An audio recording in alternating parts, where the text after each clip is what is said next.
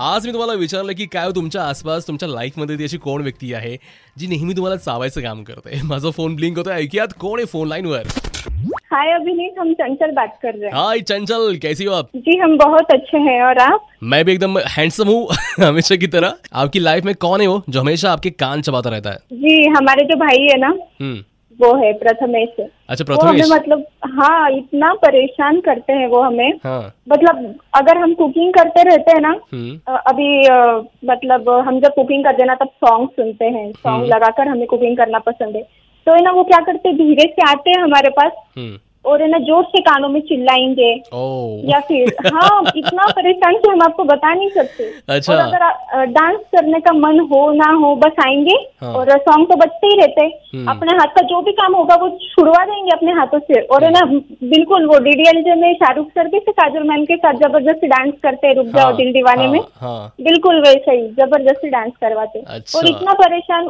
उनको है ना मतलब हमारी इतनी आदत है हम्म। अगर उनके कॉलेज में कोई फेस्टिवल रहा अगर उनके कपड़े प्रेस नहीं है हम्म। तो फिर दीदी प्लीज कर दो ना मतलब जब जरूरत होती है तो हाँ। मुंह में इतनी मिठास इतना रस आ जाता है कि हम आपको बता नहीं सकते और बार बार बस दीदी ऐसा हमारा ईयरफोन दो हमारा ये दो वो दो और परेशान तो इतना कि हम आपको बता नहीं सकते म्हणजे प्रथमेश परेशान- तुझ्या लाईफ मधला तुला चावणारा व्यक्ती आहे तुझा भाऊ बहुत ही ज्यादा तो बहुत लेकिन आपको ही याद है ना रक्षाबंधन आ रही है ज्यादा।